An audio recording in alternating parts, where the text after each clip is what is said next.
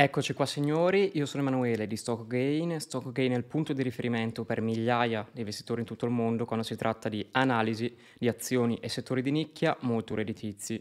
Oggi parlerò brevemente delle critiche scelte che devono fare alla fine le banche centrali. Le banche centrali di tutto il mondo praticamente sono di fronte a due opportunità, diciamo due possibilità ed entrambe le scelte che verranno fatte, è, quindi sia che scelgano di convergere verso un tipo di approccio che verso un altro approccio, ci saranno senza dubbio dei vincitori dei vinti e molta gente comunque rimarrà scontenta in ogni caso. Allora, eh, come siamo arrivati a questo punto? Era prevedibile questo punto? Allora, questo momento molto particolare ovviamente è il risultato di anni e anni di politiche monetarie estremamente accomodanti, soprattutto dalla parte diciamo occidentale del mondo, quindi BCE e Fed, ma comunque anche la banca, Bank of Japan, comunque ci sono varie casistiche comunque di stati, di banche centrali soprattutto che hanno attuato queste politiche monetarie molto espansive per cercare di occultare alla fine la terribile crisi del 2008 e una cosa comunque che si stanno creando in molti è perché non ha creato tutta questa inflazione, perché c'è stata l'inflazione assente fino ad oggi e soprattutto altra domanda che si fanno in moltissimi, c'è una soluzione a questa situazione oppure no? Allora devo fare quindi una serie di precisazioni, inizierò subito parlando dell'inflazione. Allora esistono due tipi di inflazione. C'è un'inflazione definibile buona, sana, che è quell'inflazione ad esempio che si è vista negli anni 60, dove c'è effettivamente crescita economica quindi l'economia tende comunque ad andare molto bene, si innesca quindi la spirale salari-prezzi, dove appunto c'è una grande necessità di lavoratori, quindi la domanda di lavoratori aumenta, di conseguenza anche i salari tendono ad aumentare, la gente, i consumatori quindi hanno più denaro, tendono a spendere di più e c'è un'inflazione alla fine eh, nell'economia reale che alla fine benefica, è indice di crescita e di sviluppo economico. Questa è l'inflazione buona, è l'inflazione che tutti vorrebbero, alla fine ovviamente a livelli contenuti perché troppa inflazione è dannosa e in ogni caso questo è il primo tipo di inflazione definito tra virgolette benefico. Andiamo ora al secondo tipo di inflazione che è diciamo molto peggiore, più dannoso. Il secondo tipo di inflazione è prevalentemente di origine monetario.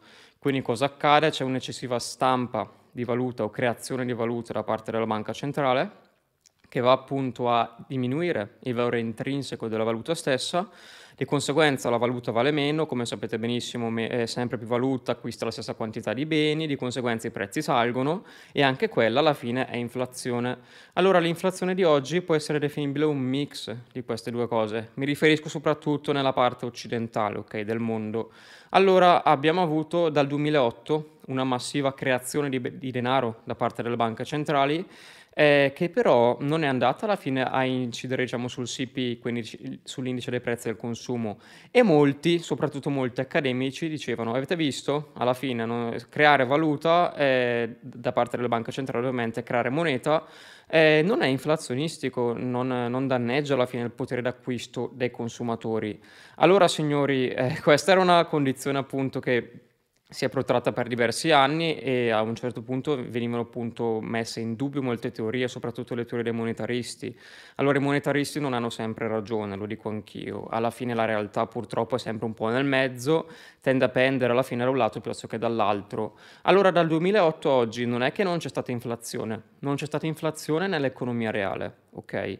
Ma in moltissimi asset, soprattutto negli asset dei ricchi, e poi vi spiego cosa è successo, c'è stato effettivamente un aumento dei prezzi, quindi inflazione. Allora, eh, le obbligazioni sono salite di prezzo, perché cosa accadeva? Le banche centrali col QE acquistavano appunto eh, sempre più obbligazioni, sempre più titoli di Stato, di conseguenza i rendimenti dei titoli di Stato diminuivano, e quindi que- questi titoli non erano più delle occasioni per gli investitori che andavano su altri asset. Era una specie di effetto cascata che alla fine si è protratto anche sul mercato azionario perché la gente ovviamente optando per altri investimenti dove andava azionario, immobiliare, eccetera, eccetera, collezionismo, oggetti di lusso e hanno alla fine inflazionato i prezzi di quello, ok?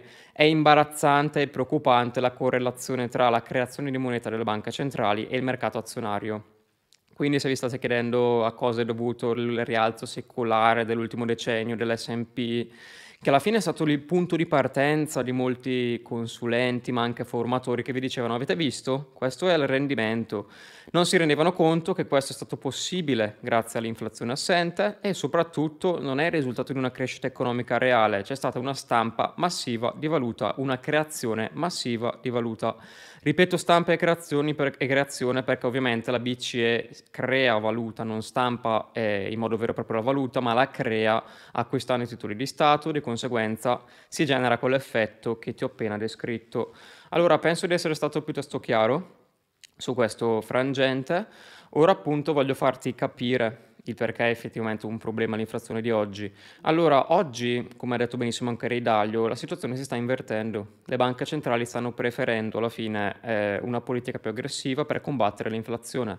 L'inflazione è un problema serio, addirittura vedere la BCE che dichiara che in teoria, almeno così sembrerebbe, il mese prossimo alzerà i tassi, è un qualcosa di unico praticamente dopo un decennio praticamente di tassi di interesse sotto zero o a zero, un qualcosa comunque di veramente unico. Anche la Fed ha, ha svolto alla fine il più grande aumento dei tassi dal 94, aumentando i tassi di 75 punti base, eh, un aumento comunque considerevole e ovviamente i mercati hanno risposto.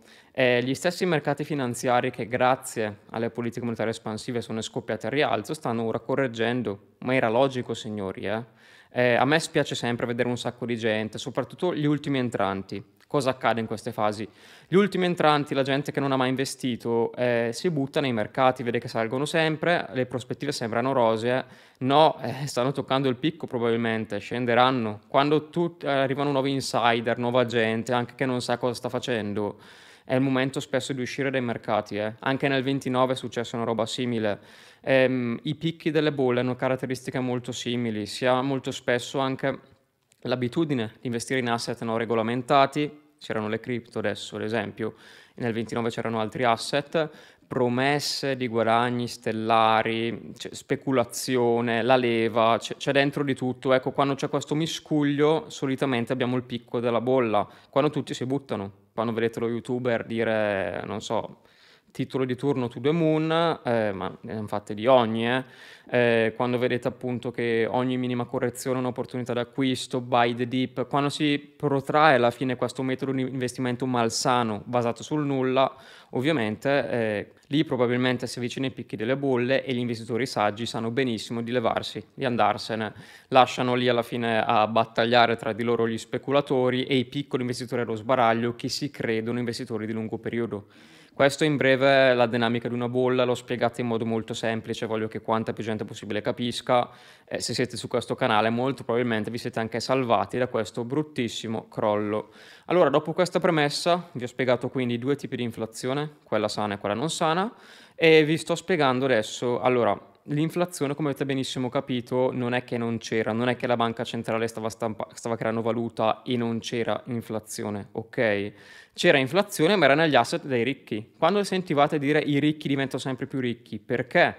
Perché la banca centrale con la sua politica stava avvantaggiando i ricchi, stava praticamente acquistando obbligazioni, costringendo molti investitori a spostarsi su altri asset e chi deteneva le case, gli immobili, generalmente i ricchi, benestanti o ricchi, chi deteneva le azioni, generalmente i ricchi, fino a 4-5 anni fa, adesso ovviamente sono entrati anche i poveri, fa abbastanza ridere, tra gli speculatori nelle cripto e quelli disperati che si buttano nelle azioni è entrato un sacco di gente nuova, ma fino a qualche anno fa, ve lo assicuro, se parlavo di finanza capivano ben pochi. Eh. È, è, una cosa di questi ultimi due anni col Covid, sembra aver dato la testa a un sacco alla gente Oppure con comunque momenti ciclici questi, eh, molto probabilmente. Eh, questo picco, questo scoppio della bolla era, era, una cosa che storicamente accade periodicamente. Eh. Si generano delle bolle patrimoniali periodicamente e ovviamente al culmine delle bolle entra la massa, entra il mainstream diventano quasi un'attrazione alla fine i mercati, mercati azionari sui massimi dove si fomentano, si cimentano un sacco di investitori. Come detto, io ho pubblicamente scaricato i miei ETF su indici azionari da novembre 2021, cosa che ho detto pubblicamente ancora a novembre, con i mercati vicino ai massimi, e sentire che mi davano del pazzo mi ha ancora di più rassicurato che stesse per accadere effettivamente quello che pensavo e quello che pensavo alla fine è successo. Dico pensavo, ma ovviamente c'è dietro il lavoro di un team, ok? Allora, tutta questa acqua passata, quel 16-18% che avevano promesso sui massimi dell'S&P anno, avevano promesso il 16%, beh, ridicolo, è, è tutta acqua passata e le conseguenze comunque credo che le avete viste, soprattutto nei mercati. Ray Dalio ha chiaramente detto e affermato che ovviamente è esagerato questa, è esagerata o, o perlomeno è troppo repentina questa scelta di rialzo dei tassi della Fed, alzano i tassi alla fine si inaspriscono le condizioni finanziarie, è molto più difficile ottenere i, i prestiti comunque, ottenere credito, aumentano i requisiti e di conseguenza si raffredda l'economia. Diciamo che privando i cittadini e le imprese di denaro ovviamente si riduce la domanda, quindi con un'offerta già che comunque è in una situazione critica una domanda in calo eh, si tende comunque, almeno così dovrebbe accadere, in verità non accade subito ma ci vuole tempo, cose che purtroppo in pochi capiscono, eh, tutto questo dovrebbe portare a una minore inflazione, ok? Quindi inasprire le condizioni di finanziamento, scoraggiare i prestiti, ok? Detta in breve. E questo ovviamente danneggia le società già in difficoltà, eh? perché molte aziende rifinanziano il loro debito indebitandosi di nuovo. Questo ovviamente non è una cosa resiliente, molte aziende zombie molto probabilmente scompariranno nei prossimi anni. In più ovviamente oltre ad avere un difficile accesso c'è una condizione di scarsa liquidità nei mercati perché le banche centrali si ritirano piano piano. Questa è un po' la condizione a cui stiamo andando incontro, verranno danneggiati certamente i cittadini, ma non solo i cittadini, anche l'economia e di conseguenza i mercati. È acqua passata quella promessa del rendimento fisso in doppia cifra annua dall'S&P. Eh. È cambiata la situazione, penso che lo stai capendo, è il contrario del, dello scorso decennio. E se ti guardi comunque eh, i grafici prima del 2008 dei mercati azionari, escludi quello che è accaduto dopo, che alla fine, come ti ho già detto, è carta stampata, creata dal nulla, moneta creata da va bene. E comunque hai capito eh, che ha fatto salire tutti gli asset. Non c'era bravura nell'investire, eh. come oggi tutti quei sedicenti esperti che sembravano esperti nel 2018, ogni titolo che dicevano saliva, salivano tutti i titoli, ok? Mm, semplice. Ho parlato in modo abbastanza chiaro ma purtroppo i mercati si sono mossi tutti insieme, come l'immobiliare, non c'era, non c'era reale competenza molto spesso, c'era gente che comprava qualsiasi cosa, che sia un indice o un'azione, e generalmente, a meno che di grossi errori, saliva. Questo sta cambiando ok? Quindi mi raccomando, ci sarà modo di estrarre profitti, bisogna estrarre profitti molto importanti nei prossimi anni con un'elevata inflazione, è quello che ci aspettiamo. Molti parlano di deflazione oramai da anni, noi siamo sempre comunque rimasti coerenti con la nostra idea, è da tempo che diciamo che ci aspettiamo per tutto il prossimo decennio un'elevata inflazione. Abbiamo sempre avuto ragione perché l'inflazione ha continuato imperterrita a crescere. Guerra o non guerra? Eh? La guerra ha avuto un, un impatto che sì, ha accelerato la fine degli eventi, ma l'inflazione stava già aumentando prima della guerra. I prezzi di gas e petrolio stavano aumentando prima della guerra.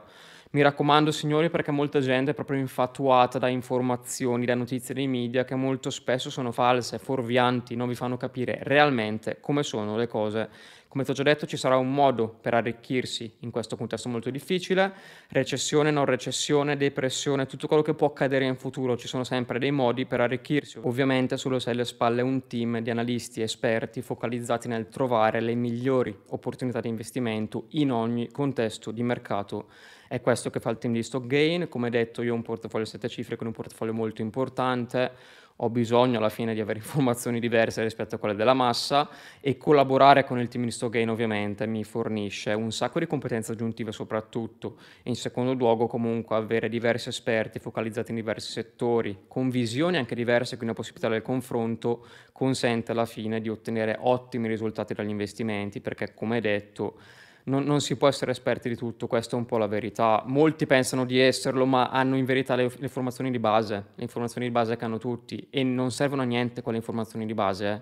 Come corsettini investire in azioni che vedete in giro, non servono a nulla, eh. ma perdete solo soldi, è la verità.